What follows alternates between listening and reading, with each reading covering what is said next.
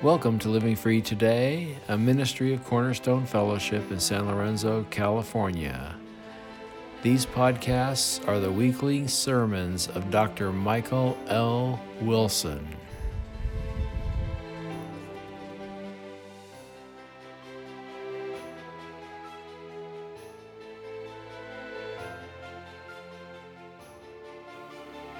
Please open your Bibles to Philippians chapter 4.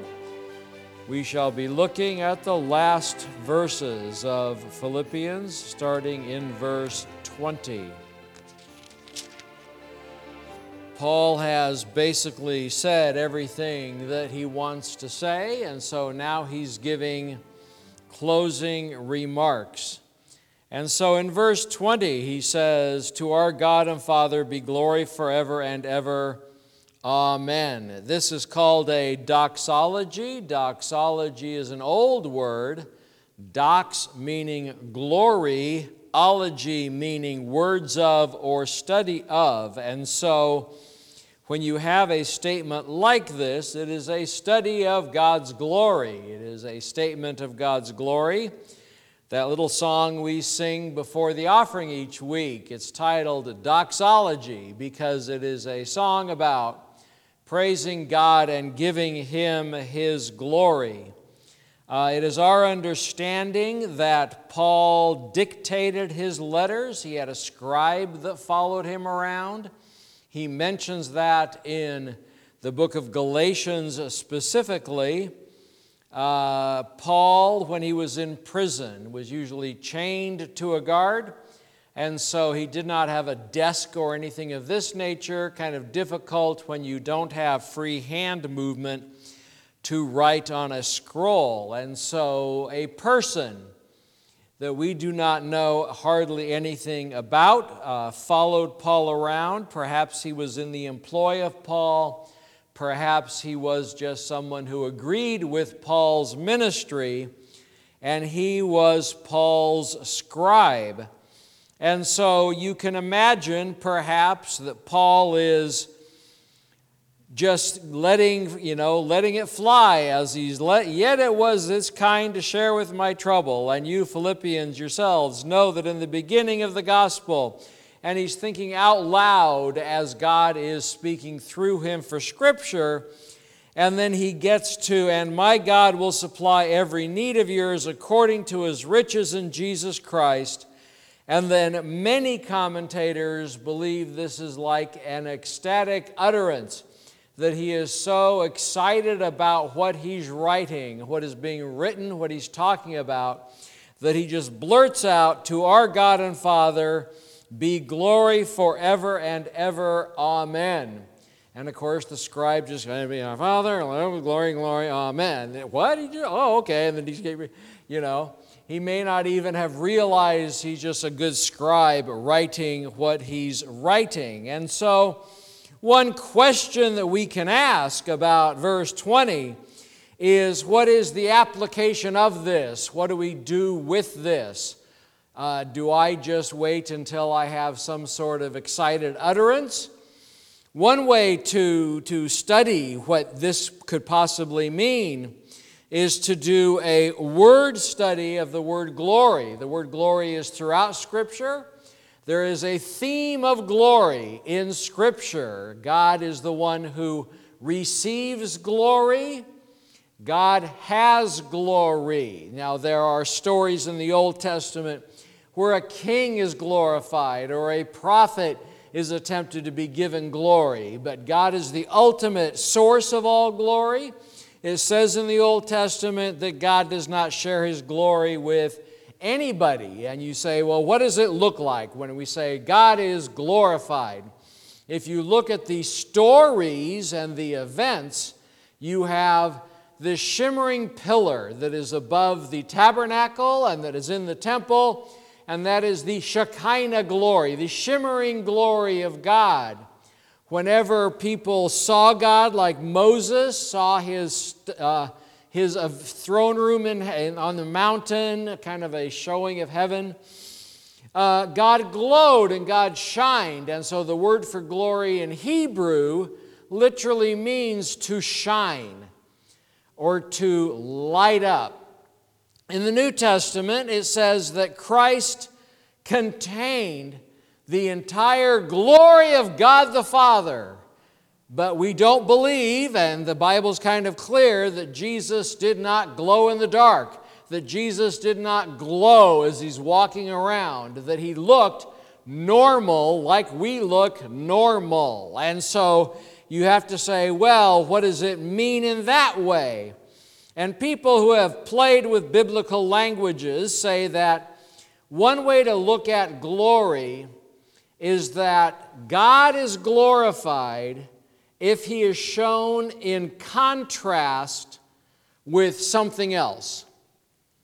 You had this you know, dark, evil, idol worshiping desert land that the Jewish people went into, and they built this tent. And right in the midst of this whole land that did not know God, this big pillar of light appeared. And it was so out of the ordinary because it was in contrast to what the area was, to what the world was. Jesus, even though he didn't glow, he always spoke truth. He always was able to act without sin. He was able to do mighty miracles. And if you look at the life of Jesus versus the Pharisees or the Sadducees or the priestly class, he was in contrast to them. He was radically different from them. And so we say that is why he had the glory of God. That's why we could see it, because it is in contrast to the world. And so if we talk about how can I glorify God, how can I do things to bring glory to God, take that view, I can do things that are in contrast to the world.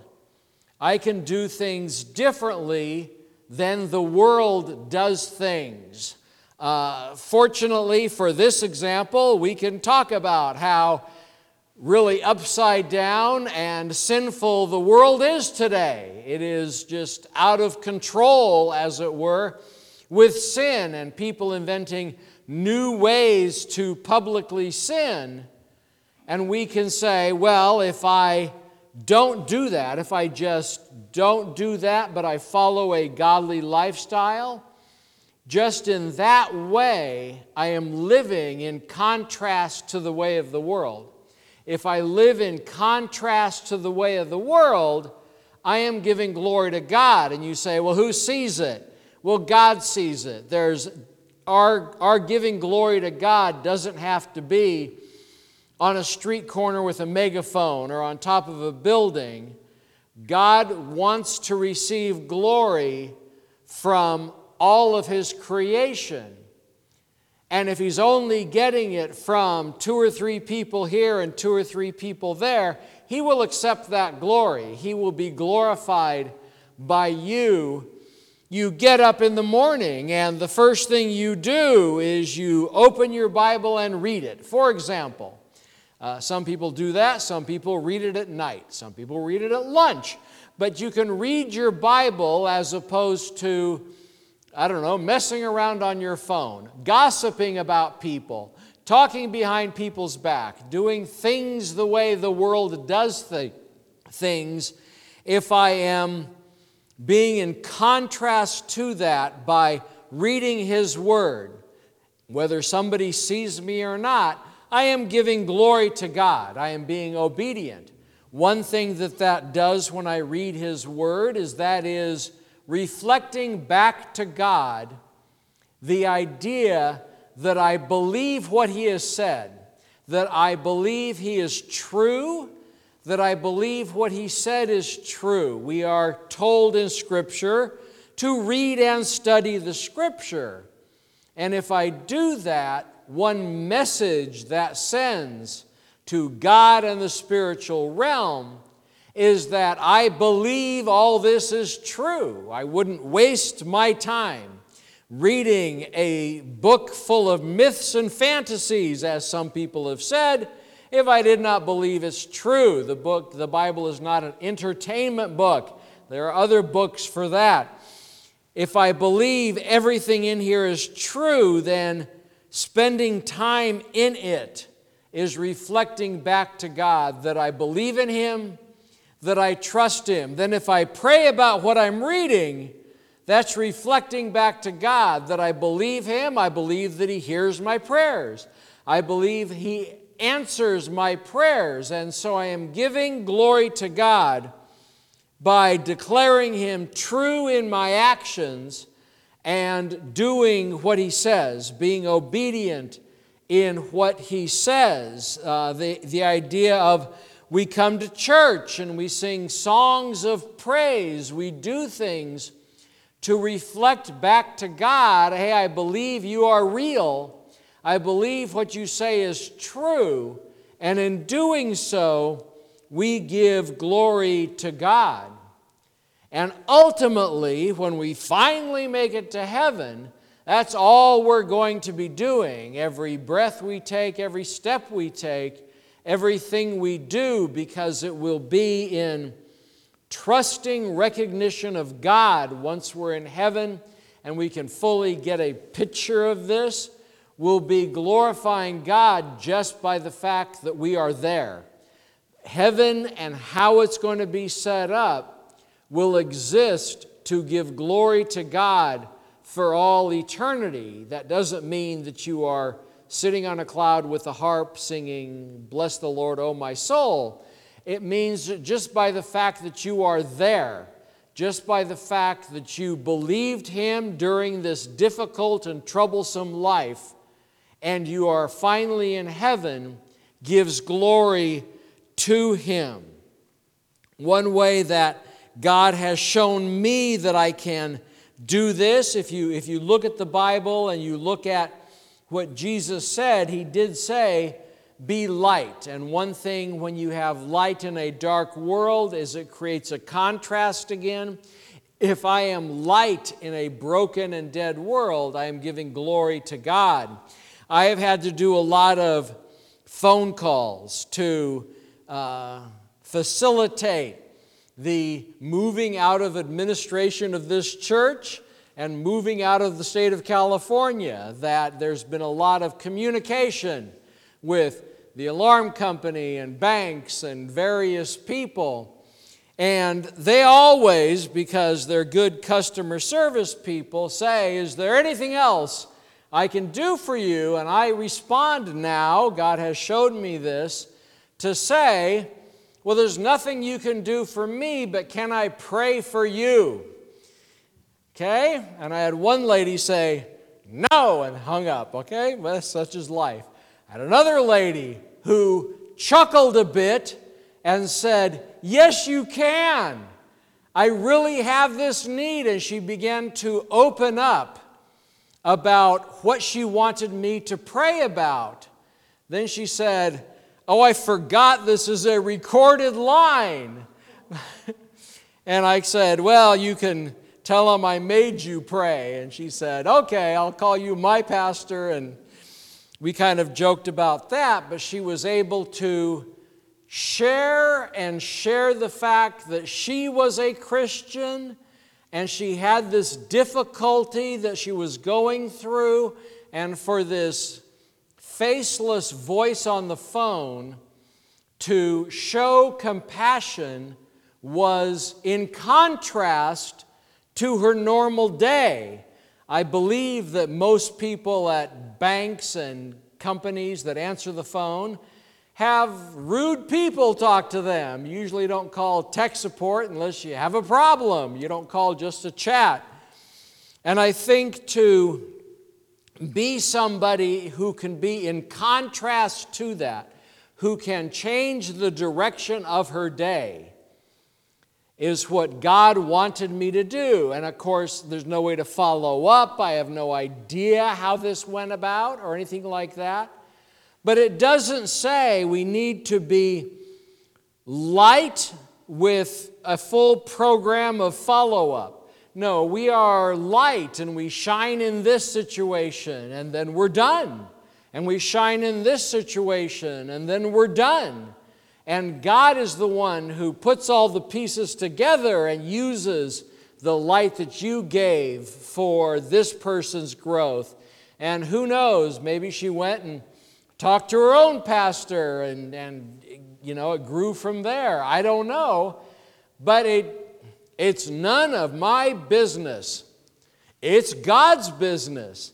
And I just have this little puzzle piece in this person's life. And I have this puzzle piece in this person's life.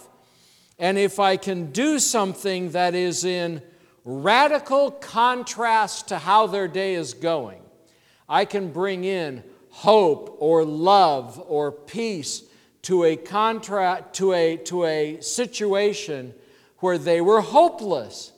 I bring in hope. They're hopeless. That is a great contrast. They're opposites, hope and hopeless. And God can get glory from that. Okay? Who's the one who sees it? God sees it.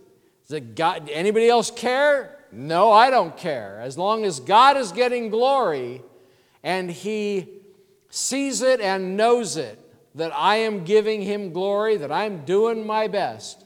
And if I fail here or fail there, God still gets glory because I am trying to be obedient. And so God has involvement in every area of our life. And if we just pause for a moment and we look at the blessings that we've had, we look at the miracles that have been in our life, we look at the provision that God has given us, and just thanking God. And when the situation arises, you mention it to somebody that God has been so good to me. Okay? You're not beating it over anybody's head, you're just mentioning it as part of conversation. If God is always on my mind, then when I'm in conversation with a stranger or a good friend, I will mention God. I will mention the blessings of Jesus just in passing because I'm always thinking about it. And that gives glory to God. And then Paul moves into verse 21 and he says, Greet every saint. The word saint is a word in Scripture that means people who are saved. The Catholic Church has kind of elevated saints as being special people. Okay, they have to vote on them, and you get people like Mother Teresa, a saint. Okay, and you say, Well, I'll never be Mother Teresa, therefore I'm never a saint. Saint means somebody who is set apart in holiness, who is set apart, who is sanctified, and everybody who has accepted Jesus Christ as their Lord and Savior is a saint, is a saint in God's eyes. God has a wall with everybody who believes in Him's picture on it, and these are all of His saints. We are all saints. Okay? So it's not a special thing, but we are saints in Jesus Christ. I am a saint. I am sanctified. I am saved because of Jesus Christ, not because of anything I did, not because of a particular church, but because of Jesus Christ. It is all from Jesus Christ, and apart from Jesus Christ, I have nothing. And so Paul is telling the church at Philippi any other Christian you meet, greet them. Greet them in my name, greet them in your name, greet them in the name of Jesus Christ. There needs to be a camaraderie of the Christians in Philippi, and that is kind of the point about the church. The church is a community where, for a little bit of time every Sunday, we can gather together and know that, hey, these people are on the same page as me, as you. We are all saints in Christ, and for at least a little while, we can look around and think, I'm not alone in this world there are other people. And then as the community gets tighter, we can do things like change addresses and exchange phone numbers and things like that. And we can communicate outside of church because having support from one another, having, hey, I'm going through this, and they say, hey, I'm going through this, or uh, how do I pray about this? Well, you pray, that, you know, and we can talk about various things about God, which gives Him glory, because other groups that get together do not talk about God like church people. He says, The brothers who are with me greet you. Paul is not alone.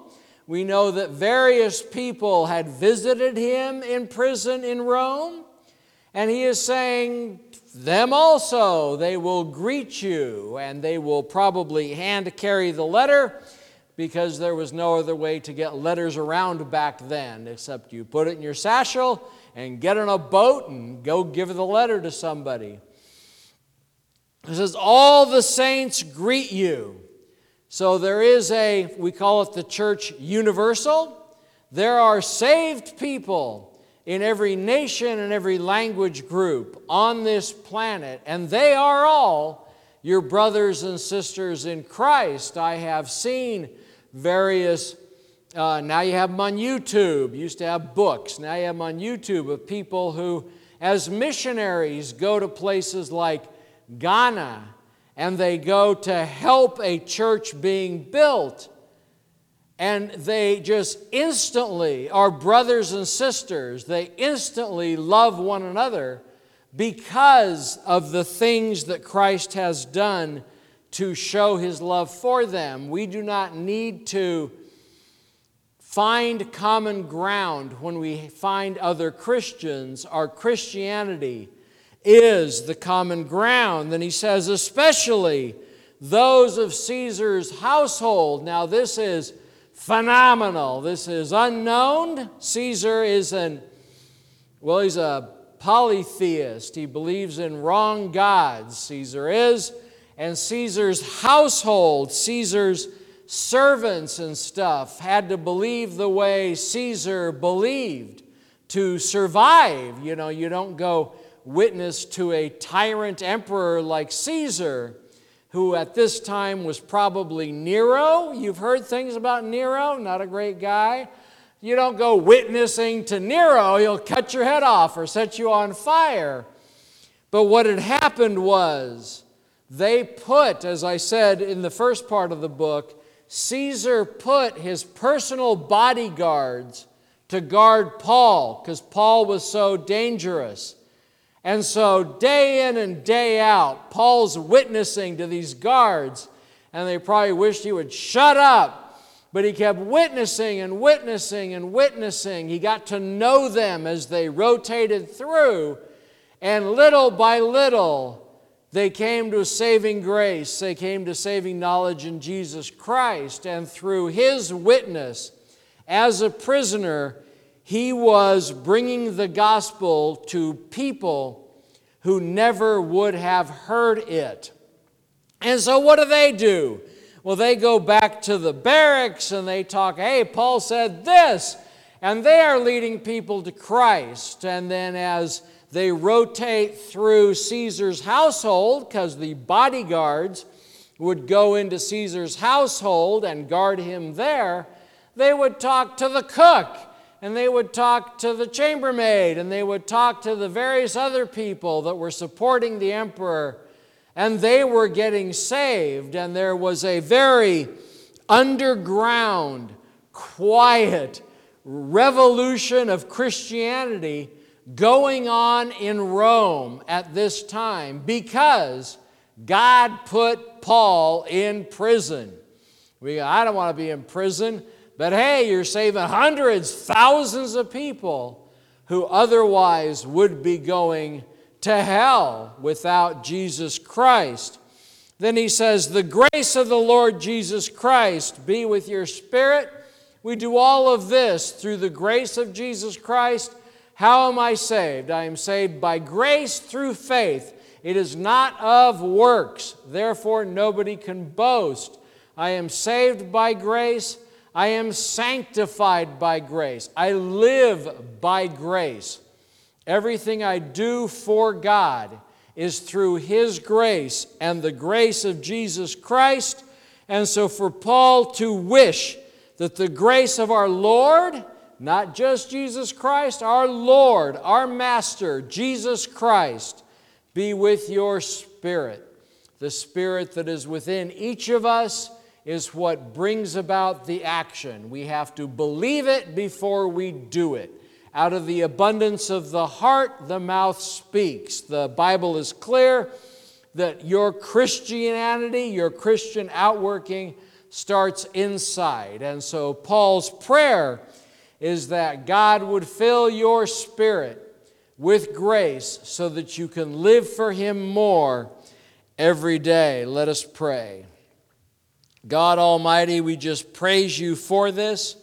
I pray that you would just give us the grace and the power to live for you every day, that we may do things like read our Bible, reflect on it, and pray, that we may meet with other Christians outside of, Christ, outside of church, and that we would stay in church so that we can learn and grow in you. And I pray that you would fill your, you would put your grace in the hearts and the spirit of all those who are here today. We ask this through the blood of Christ. Amen.